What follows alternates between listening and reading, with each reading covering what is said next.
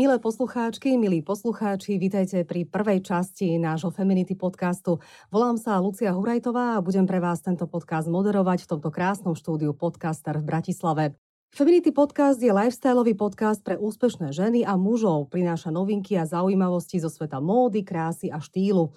Venuje sa aktuálnym trendom v nakupovaní, luxusu, životu celebrít, partnerským vzťahom či vychytávkam zo sveta dizajnu. No a mojim dnešným hostom hneď takto v premiére bude Katarína Čičmancová, numerológ, karmalóg, karmalóg, taronumerológ. Môže byť, áno. Dobre som to povedala. Áno. Sa aj vítajte. tarotovej numerológii. Vítajte u nás. Ďakujem pekne. Katarína Čičmancová je lektorka a konzultantka, ktorá dokáže z čísel vysvetliť rôzne životné situácie. Pomáha ľuďom, aby pochopili seba, svoje vzťahy, aj pracovné zameranie. Numerológiu študovala nielen doma, ale aj na Ukrajine a v Rusku a má 20-ročné skúsenosti v tejto oblasti. Áno. Tak sme radi, že tu máme takého profíka v štúdiu. Som rada, že ste prijali pozvanie do nášho premiérového Feminity podcastu. Ako sa cítite? Veľmi dobré. Je to aj pre mňa čest byť dnes s vami tu, takže prajem všetkým poslucháčom príjemný dobrý deň a pozdravujem ich. Prečo som si vás zavolala? Hlavne preto, aby sme trošku rozobrali také tie mužsko-ženské vzťahy. Tie sú asi také veľmi komplikované, možno aj za vami chodia ľudia práve uh, s týmto problémom. Je naozaj častý alebo skôr zriedkavý?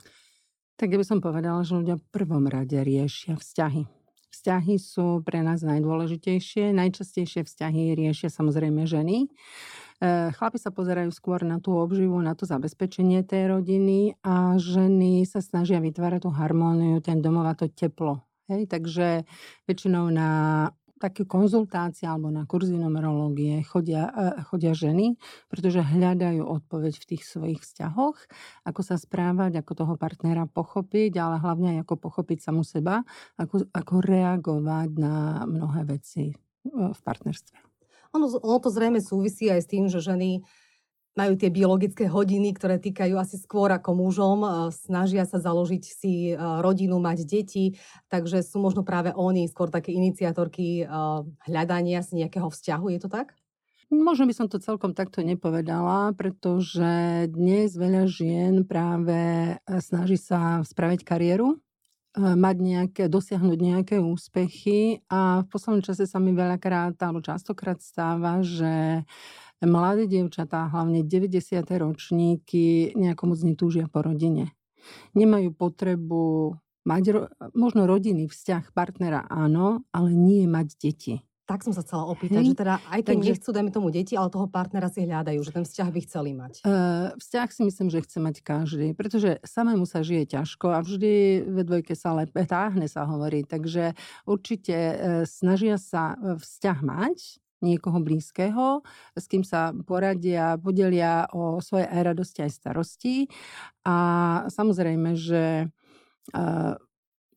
snažia sa v prvom rade ženy pozerať na to, akého bude mať vedľa seba muža, aby sme si rozumeli, respektíve keď si nerozumieme, prečo si nerozumieme. No a ako súvisí numerológia so vzťahmi? Ako vie ovplyvniť vzťahy? Myslím si, že numerológia vzťahy ovplyvniť nevie. Numerológia vie ale prečítať, či sa títo ľudia k sebe hodia alebo nehodia. Numerológia je náuka, ktorá prostredníctvom čísiel dokáže pomenovať charakteristiku človeka, jeho silné, slabé stránky. Eh, Ja sa napríklad snažím ľudí učiť aj čítať energiu čísiel. Čiže nie len kvalitu, čo to číslo v sebe obsahuje, ale aj aký má energetický náboj, mužský alebo ženský. To záleží podľa toho, podľa toho kde číslo stojí.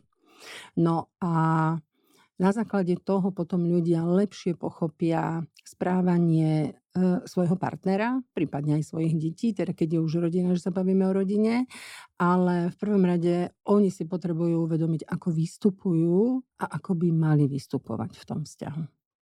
Feminity podcast je určený predovšetkým pre ženy, ale samozrejme aj pre mužov. Čo si dajme tomu všímať na tom partnerovi, keď už ho stretneme z toho numerologického hľadiska? Tak čo si všímať na partnerovi? V prvom rade si potrebujeme my povedať, teda každý z nás si potrebuje povedať, čo od vzťahu očakáva. E, Čo by mohlo, možno bolo veľmi dôležité povedať je, že častokrát si neuvedomujeme, že dievčatá si vyberajú partnerov podľa svojho vzoru otca alebo teda mužského princípu, ktorý na nich vplýva, ktorý ich vychováva. A chlapci si častokrát vyberajú partnerky práve podľa svojej matky. Ako vnímajú svoju matku, obdobne takú si hľadajú partnerku. Ešte raz, je to v našom podvedomí a toto si práve že neuvedomujeme.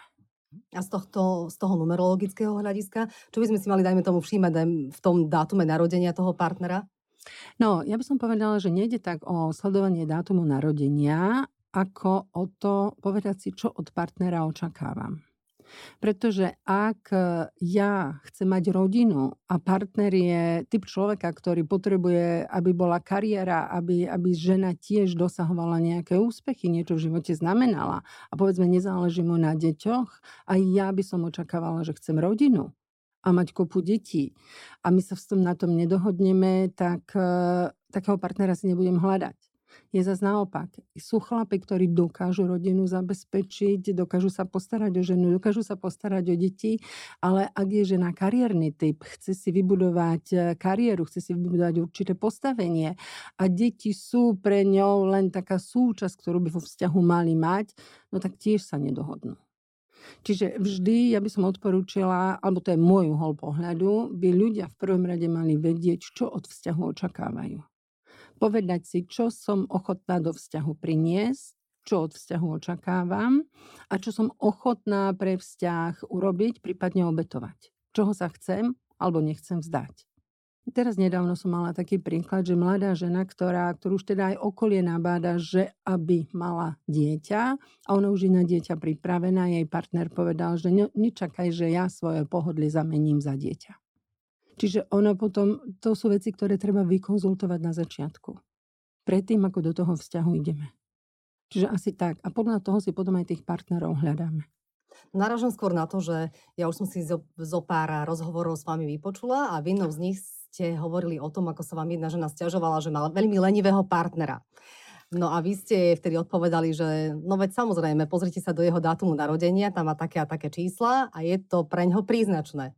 Čiže dokáže nám ten dátum narodenia povedať aj to, akú povahu má ten človek? E, samozrejme, že ten dátum nám dokáže povedať aj, e, akú povahu má človek. Pretože čísla máme aktívne a čísla máme pasívne.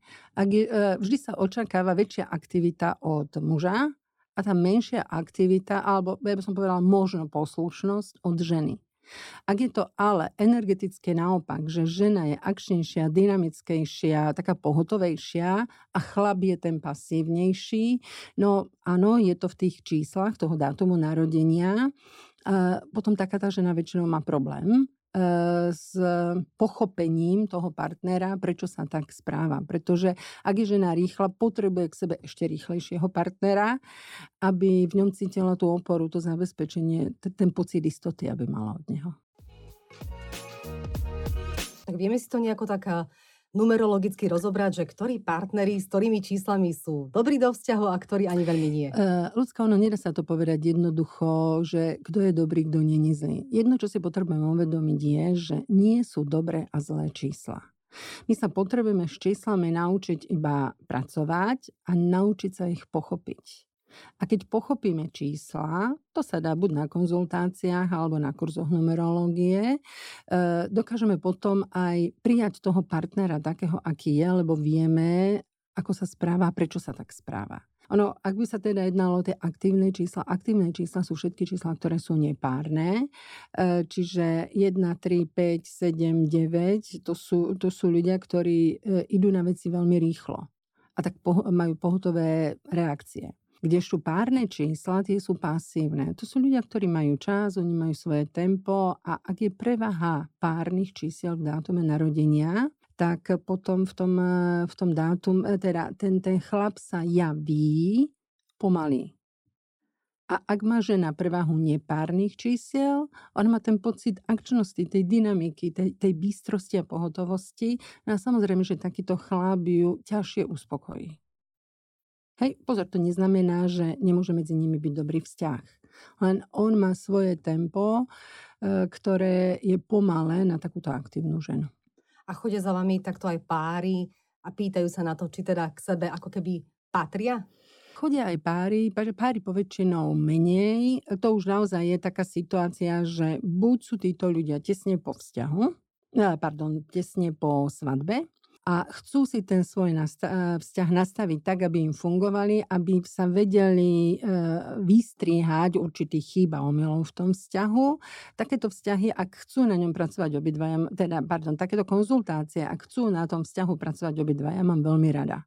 Pretože častokrát si oni medzi sebou nedokážu povedať to, čo im môžem povedať ja ako tretia nezávislá osoba. A potom väčšinou, keď chlapi chodia na konzultáciu, po väčšine chlapi ale riešia firmy a skôr takéto nastavenie tej firmy a vzťahy vo firme, Čiže zás, oni sú tí zabezpečovateľia toho chleba, tej existencie, čiže oni sú viac zameraní na to, aby im fungovalo podnikanie alebo práca ako taká. Mňa zaujalo aj to, že vy viete ženám poradiť, kde si tých mužov treba hľadať. No, neviem, či povedať, že kde si mužov hľadať. Áno, je pravda, že bratislavským dievčatám, ktoré sú veľmi také aktívne a dynamické, som už párkrát odporúčala, hľadajte si chlapca na dedine, pretože myslím si, že na tých dedinách je ten životný štýl taký náročnejší. A samozrejme, že aj títo ľudia sú potom viac takí pracovitejší, akčnejší. Nechcem povedať zodpovednejší v tom, že bratislavskí alebo mestskí muži nie sú zodpovední, ale skôr ten, ten ťaž ťažší, náročnejší život ich donúti riešiť mnohé situácie, e, ktoré, ku ktorým sa povedzme mestskí chlapci ne, neberú alebo teda nerobia, neriešia. Ale samozrejme zás, jak som povedala možno v úvode, že chlapci si vyberajú partnerky podľa vzoru matky a zasa dievčatá podľa mužov. Zase je to len o tom, čo od toho páru, e, partnera očakávam či s ním chcem mať deti, kam chcem ten vzťah smerovať. E, viete, v číslach sa dá krásne odhaliť, či je to žena, ktorá ozaj bude starostlivou matkou a ktorá sa bude starať o rodinu a pre ňu je tá rodina dôležitá. A samozrejme, je vhodné, aby si vybrala partnera, ktorý tie deti chce a ktorý jej bude pomáhať s výchovou tých detí. A ak je to žena, ktorá je e, veľmi e, taká sebestačná, cíti potrebu sa postarať sama o seba, nepotrebuje byť závislá od partnera. Tá, táto žena ťažko potom e, sa môže dávať do vzťahu s mužom, ktorý chce mať veľkú rodinu pretože pre ňu je dôležité, aby mala povedzme jedno, dve deti a venovala sa svojim postaveniu, venovala sa svojej kariére. Možno vy veľmi dobre viete, o čom hovorím. Hej? Takže opäť si myslím, že je veľmi vhodné na začiatku vzťahu si jasne povedať, čo od toho vzťahu očakávame a aké máme predstavy, ako by sme spoločne chceli žiť. Každá žena je iná, každý človek je iný, má inú povahu. Je úplne v poriadku, keď tú kariéru máte a chcete ju mať. Je úplne v poriadku, ak máte aj viacero detí. Jednoducho je to na každej žene a na jej rozhodnutí, ako sa ona rozhodne vlastne žiť. No, veď áno, ale potom je dobré hľadať si k sebe takého partnera. Áno, odkonzultovať je, s tým partnerom. Hej, na začiatku si stanoviť nejaké tie pravidlá. Sú ženy, jak som už povedala, že ak chcú mať veľkú rodinu, tak e, budú si hľadať, nechcem povedať teraz, že podnikateľ nie je jednoduchý človek, ale človeka, ktorý tú veľkú rodinu cíti potrebu mať. Ak je to nejaký podnikateľ, ktorý cíti potrebu, ja neviem, vytvoriť veľké impérium, pre neho bude ďaleko lepšie, keď vedľa neho bude samostatná sebestačná žena, ktorá mu povedzme bude tú, tú jeho kariéru podporovať a bude, bude povedzme takým spolutvorcom toho jeho impéria. Možno poďme trošku rozobrať aj niektoré ročníky, aby sme vedeli povahovo, že akí tí ľudia vlastne sú, aké sú tie ženy, akí sú tí muži. Tak možno poďme od tých 80 rokov. Aké sú tie ženy alebo muži 80 rokov? Uh, osmička v číslach znamená samostatnosť, nezávislosť, peniaze, čestnosť, spravodlivosť, ale hlavne dynamiku. Hej? Čiže toto sú tie podnikateľské ročníky alebo ročníky, ktorí v prvom rade potrebujú mať veľkú nezávislosť, finančnú nezávislosť a väčšinou aj dievčatá, teda ženy z týchto ročníkov potrebujú mať nejakú tú kariéru, nejaké to postavenie. Samozrejme, že nejedná sa, keď sa hodnotí e, dátum narodenia, nepozeráme len na rok, pozeráme aj na mesiac, pozeráme aj na deň, na celý súčet toho dátumu narodenia, čiže v podstate rieši sa ten dátum tak globálne. Ale keby sme sa vzás vrátili k tým 80. ročníkom, pre nich je veľmi dôležité byť hlavne finančne zabezpečený. Čiže je dobre, keď eh, povedzme obidvaja sú tie 80. ročníky. Potom máme 90. ročníky, to je generácia, ktorá cíti potrebu mať vedomosti, informácie, veľa cestovať, by som povedala, že asi tá 90, tie 90. ročníky to je taká najrozcestovanejšia generácia. Samozrejme je to 80 ale hlavne 90 A na jednej strane 90 ja považujem za veľmi zodpovedné ročníky. Na druhej strane častokrát práve tieto 90 samozrejme na to veľmi vplýva výchova prostredia, v ktorom ten človek vyrastá, žije, kto ho ovplyvňuje. Častokrát tieto 90. ročníky nie sú pripravené ešte na rodinu. Čiže oni deti nechcú. Partnera, vzťah, áno, mať, povedzme, e, túlať sa spoločne s niekým, ale bez záväzkov, bez, e, bez toho batôžka, teda toho dieťaťa. A to sú už ľudia po 30 No, to sú ľudia po 30 ale ono, keď si to tak zoberiete, že naozaj veľa 90 po dieťati netúži. Hej, to mám z praxe, to som si nevymyslela. Mm, dobre, takže 90. ročníky máme teraz e, za sebou, sme ich tak zhruba scharakterizovali povahovo. Poďme k tomu roku 2000. E, sú tam úplne iní ľudia s úplne inou povahou? Viete čo, aj tieto 2000-kové ročníky, keby sme sa na ňu už pozerali, je generácia tá nulková od roku 2000 do roku 2009. A potom sú ročníky desiatkové, čiže 2010 až 19 sú to ešte malé deti, ale už v nich je veľký rozdiel, pretože tie 2000-kové, kde je tretie číslo z roku 0, častokrát tieto deti nemajú dostatok sily alebo dostatok energie, ako by zaradiť sa do tohoto nášho racionálneho systému. Oni akoby nevedeli sa v tomto racionálnom eh, svete kde sa ide na rýchlosť, na výkon, na priebojnosť, aby som povedala na silu, tak jak fungujeme, oni sa tu nevedia zaradiť. A oni naozaj sú nastavení úplne, úplne ináč. A myslím si, že toto je generácia, s ktorou budeme musieť veľmi ešte popracovať, aby sme ich pochopili, aby sme ich prijali takých, akí sú. A mnohé tieto deti po tej 30 nevidia zmysel života alebo nemajú zmysel života. Čiže tam by som povedala, že aj numerológia bude veľmi e, nápomocná, aby týmto deťom pod, e, ukázala nejakú tú cestu toho seba rozvoja, kadiaľ sa uberať, čomu sa venovať, e, ako v tých vzťahoch fungovať. A toto všetko sa cez tie čísla dá krásne vyrátať. My sa už poznáme trošku dlhšie s Katkou, musím sa priznať. A, a viem, že sme sa raz rozprávali aj o téme detí, ktorú ste už trošku aj načali, že vlastne aj ten dátum narodenia nám môže povedať, akým smerom by sa to dieťa malo poberať. To znamená, či viac sa venovať umeniu alebo športu. Vieme to takto definovať? Dá sa to aj takto definovať. Ono to nie len, nie len deti, ale v podstate deti sme všetci. A ja som bola dieťa, vy ste boli dieťa. Vždy, že vždy od malička toho človeka vieme usmerňovať. Aj sme, kde... kým žijú rodičia. A za, áno, je pravda, že zakiaľ sme deti a to naše dieťa stále v nás drieme. Čiže áno, dá sa aj dospelého človeka usmerniť, e, na čo má, na čo nemá respektíve čomu by sa mal v živote venovať a okolo čoho ani vôbec nemá ísť, by som povedala. To je jedna vec. Druhá vec, my životnými skúsenosťami rôzne schopnosti a talenty získavame. Je to podľa určitých životných cyklov, ktorými prechádzame a sú to aj naše akoby také životné úlohy, ktoré tu máme zvládnuť. Čiže aj postupom času my vieme v sebe objaviť určité talenty alebo prepracovať sa k určitým talentom, ktorým sa môžeme potom venovať. A toto sa všetko krásne numerologicky dá vypočítať že vlastne aj dieťa, ktoré síce nemá nejaký talent na šport, sa tomu športu môže venovať. V istých pozíciách áno, ak má na ten šport energiu. Lebo e, sú, jak som spomenula, už tieto 2000-kové ročníky, mnohé tie deti, oni nemajú energiu, oni nemajú silu a ťažko takéto dieťa budete tlačiť alebo nútiť do športu, keď on je rád, že sa utiahne niekde do kútka a tam si číta, študuje alebo sa venuje nejakej umeleckej tvorivej činnosti. Čiže aj to sa krásne v tých číslach dá objaviť alebo odkryť, na čo ten človek ten potenciál má alebo nemá. Vlastne vieme to ešte zmeniť, dajme tomu aj v tej dospelosti, lebo poznám kopec ľudí, ktorí povedia, že tú svoju prácu nemajú radi, že ju nechcú robiť, robia to iba pre peniaze. Možno sa ešte v tom živote nenašli, že viete aj vy im pomôcť a trošku ich nasmerovať, že ktorá profesia by bola pre nich dobrá? Určite áno. Určite všetko ešte raz. Tie čísla krásne dokážu rozprávať, keď im chcete porozumieť.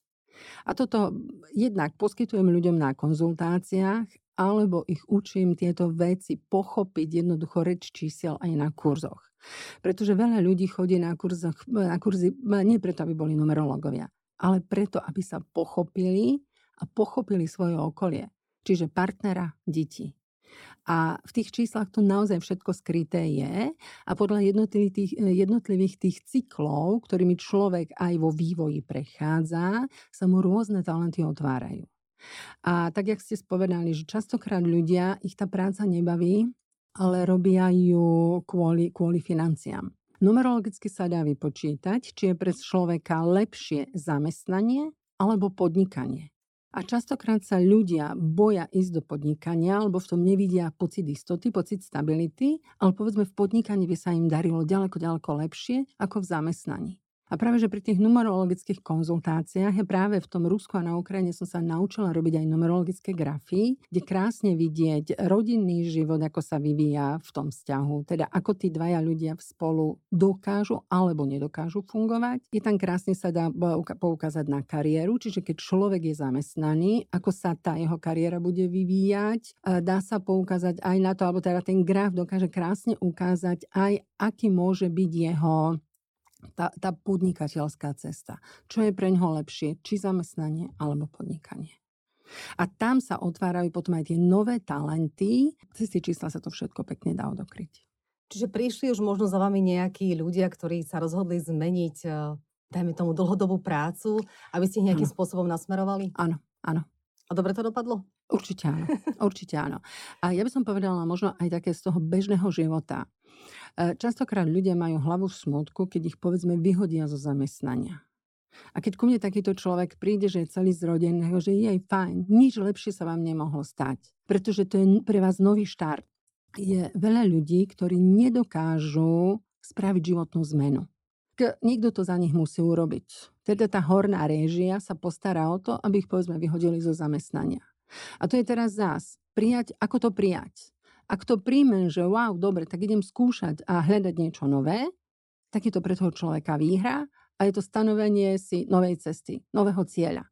Ak ale človek začne mať v hlavu smútku a začne nadávať a všetci sú chybou alebo všetci sú na vine, že on bol vyhodený, no samozrejme, že tú príležitosť nikdy neobie, ne, nedostane. Ne, nedostane a neobjaví to, čo sa v ňom naozaj skutočne, teda na čo skutočne má, čo v ňom drieme. Ďakujeme za tieto rady. Ešte by som sa rada vrátila k tej téme mužsko-ženských vzťahov, lebo to asi najviac všetky ženy riešia. Mňa zaujala aj taká jedna vaša myšlienka, alebo to, čo ste už aj raz povedali, že teda žena by si po rozvode nemala nechávať mužovo priezvisko. Rozprávali sme sa teda o tej svadbe, že ľudia po svadbe za vami chodia, pýtajú sa, ako upraviť ten vzťah, aby bol samozrejme dobrý, aby fungoval. Ale čo po tom rozvode? Prečo by to tak nemalo byť, že by si žena mala nechávať to mužovo priezvisko? No, ja by som povedala takto. Nielen v dátume narodenia máme úlohy, ktoré tu máme splniť. My tie úlohy máme aj v genetike nášho rodu a tú genetiku práve určuje priezvisko. Čiže každý, kto dos- máme nejaké priezvisko, tam máme určené jednak, jaké máme úlohy v našom rode plniť. A to, čo ľudia myslím si, že ani nevedia, je, že od mena a priezviska sa odráža ich zdravotný vzťah, e, zdravotný stav. V priezvisku je zakodované, aké sú ich genetické zdravotné problémy. A, ak si, a samozrejme, a aké sú úlohy. A e, samozrejme, ak dieťa má priezvisko po svojom rodnom otcovi, alebo teda po mužovi, ktorý ho splodí, tak aby som to upresnila, stojí za ním rod, ktorý mu pomáha. Ak si žena berie priezvisko muža, ona jednak musí vyplňať úlohy svojho rodu, ale automaticky na seba preberá aj úlohy mužovho rodu. Čiže ja by som povedala, že on sa kľudne môže stať, že chlap si berie jedno dievča alebo pozná iné dievča, s akým sa po svadobnej noci zobudí v posteli, pretože zrazu z toho, z tej ženy môže byť úplne, úplne iný človek. pretože ona na seba preberá akoby nové úlohy. Samozrejme, toto všetko sa mo- jej môže pomôcť, ale môže jej aj uškodiť. A ak žena nepat- zas, ak je prijatá rodom, do ktorého išla, tak ten rod, teda rodom, tými, tými živými, tak podporuje a ju aj tí predkovia, alebo ten rod, ktorý jej dáva silu. Ak žena ale rodom nie je prijatá, tú silu od rodu, od predkov nedostáva. A teda, ak rozvodom žena e, odchádza z toho rodu, na čo by niesla tú nošu tej zodpovednosti z rodu, do ktorého nepatrí. Pretože ona aj tak si potrebuje vyplňať tie svoje úlohy, ktoré má od svojich predkov a od svojho rodu. No predpokladám, že to viaceré ženy robia z toho, z toho dôvodu, že teda majú deti, ktoré sa volajú po svojom biologickom otcovi, takže preto si aj oni nechávajú to priezvisko bývalého manžela. A, ale môže sa stať, alebo sú aj situácie, kedy tie e, bývalé nevesty majú aj dobré vzťahy s tými svokrovcami bývalými. Tedy im to nemusí poškodiť? E, nemusí im to poškodiť. Zás, ešte raz, meno môže žene pomôcť, ale môže jej uškodiť. E, ja teraz nehovorím, že meno je na príťaž. Len ona dostáva akoby nové úlohy, ktoré musí voči rodu, do ktorého vstúpila, vyplniť. Zvláštne veci, záhady, ale dobre, že ste nám to objasnili. Uh, Viete čo, toto sú naozaj veci, ktorým sa nevenuje pozornosť a myslím si, že sa ľudia týmto smerom ani neobzerajú alebo nepozerajú, ne, nesledujú tieto veci, ale toto je práve to, čo som sa e, v Rusku a na Ukrajine učila, že my sa potrebujeme pozerať hlboko aj do tej našej histórie, do našich koreňov. A tam tento odkaz je. Ja by som sa už len také poslednej veci možno chcela trošku povenovať. A mňa zaujalo, že ste aj karmalóg. Ľudia hovoria, že karma je zdarma. Je to pravda? Alebo existuje tá karma ehm. naozaj, alebo ani nie? Tak karma, karma existuje. Možno by som to zás povedala tak trošičku obšírnejšie, že v podstate zakiaľ ľudia boli nastavení vnímať sa a počúvať, eh, by som povedala, svoj vnútorný hlas a úlohy, ktoré tu majú plniť, nevytvárali ani karmu. Až tým, že nám boli nejaké je to nadlho. Až, až tým, že nám boli nejaké hlásky z ABCD ubrané, my sme prichádzali aj o schopnosti, ktoré sme dostali od našich predkov a my sme sa prestali počúvať, my sme sa prestali po, e, vnímať a v podstate my akoby nevieme, aké naše úlohy, naše poslanie na Zemi je. A tým, že e, hľadáme tú odpoveď, tak e, vytvárame práve si tú karmu, pretože neplníme si úlohy alebo neplníme si to poslanie, s ktorým sme sem prišli. A karma je vlastne nesplnené úlohy, ktoré sme si my dali ako záväzok, že keď prídem na, zem, e, spravím toto, toto, toto. Ale že my tým, že nám nefunguje intuícia, nevieme sa intuitívne rozhodovať, nevieme sa správne rozhodovať, častokrát riešime veci ináč, ako by sme ich mali a tým si vytvárame práve tú karmu. Ja by som možno ešte tak trošku jednoduchšie sa spýtala. Mnohí hovoria o karmických vzťahoch. Poznám kamarátky, ktoré prosto mali v živote lásku, na ktorú 100 rokov nevedia zabudnúť a vtedy sa povie, že to bol karmický vzťah. Ako to vieme odhadnúť, či to bol karmický vzťah a čo to vlastne znamená? Uh, to je presne to, čo, čo som hovorila, že ak si tí ľudia vzájomne, keby sme to brali, že duša koluje, hej? čiže tie duše sa stretnú a vzájomne si majú niečo spolu odrobiť, odpracovať, čo si v minulosti buď slúbili, alebo nestihli odpracovať. A preto sa stretajú v tomto živote, aby prešli nejakým časovým úsekom. Ono je potrebné si uvedomiť, že ľudia sa neberú preto, aby, sa ma, aby spolu iba žili, ale aby si e, splácali nejaké dlhy a aby ich duša rástla. Čiže aby sa vzájomne jeden druhému prispôsobovali, podriadovali, e, vzájomne sa jeden od druhého učili a to je ten rast duše. Ak sa my ale vo vzťahu nevieme prispôsobiť alebo nevieme počúvať toho nášho partnera, e, tak si neplníme zás tie naše karmické úlohy alebo to naše karmické poslanie. A ak je karmický vzťah, väčšinou sú tie úlohy náročné a tí partneri častokrát chcú spolužiť, ale nevedia spolužiť. Hej, a tomu sa hovoria väčšinou, že sú to tie karmické vzťahy, ktoré bývajú náročné. Ďakujeme veľmi pekne, Katka, že ste teda prijali pozvanie k nám do Feminity podcastu. Dozvedeli sme sa mnohé zaujímavé informácie. Verím, že aj vám, vám sme pomohli v niektorých vašich rozhodnutiach. Tak ja už len tak na záver dodám, že ďakujeme za pozornosť. Náš podcast, teda Feminity podcast si môžete pozrieť a vypočuť aj na webe feminity.sk, na našom Instagrame. Majte sa pekne, dovidenia.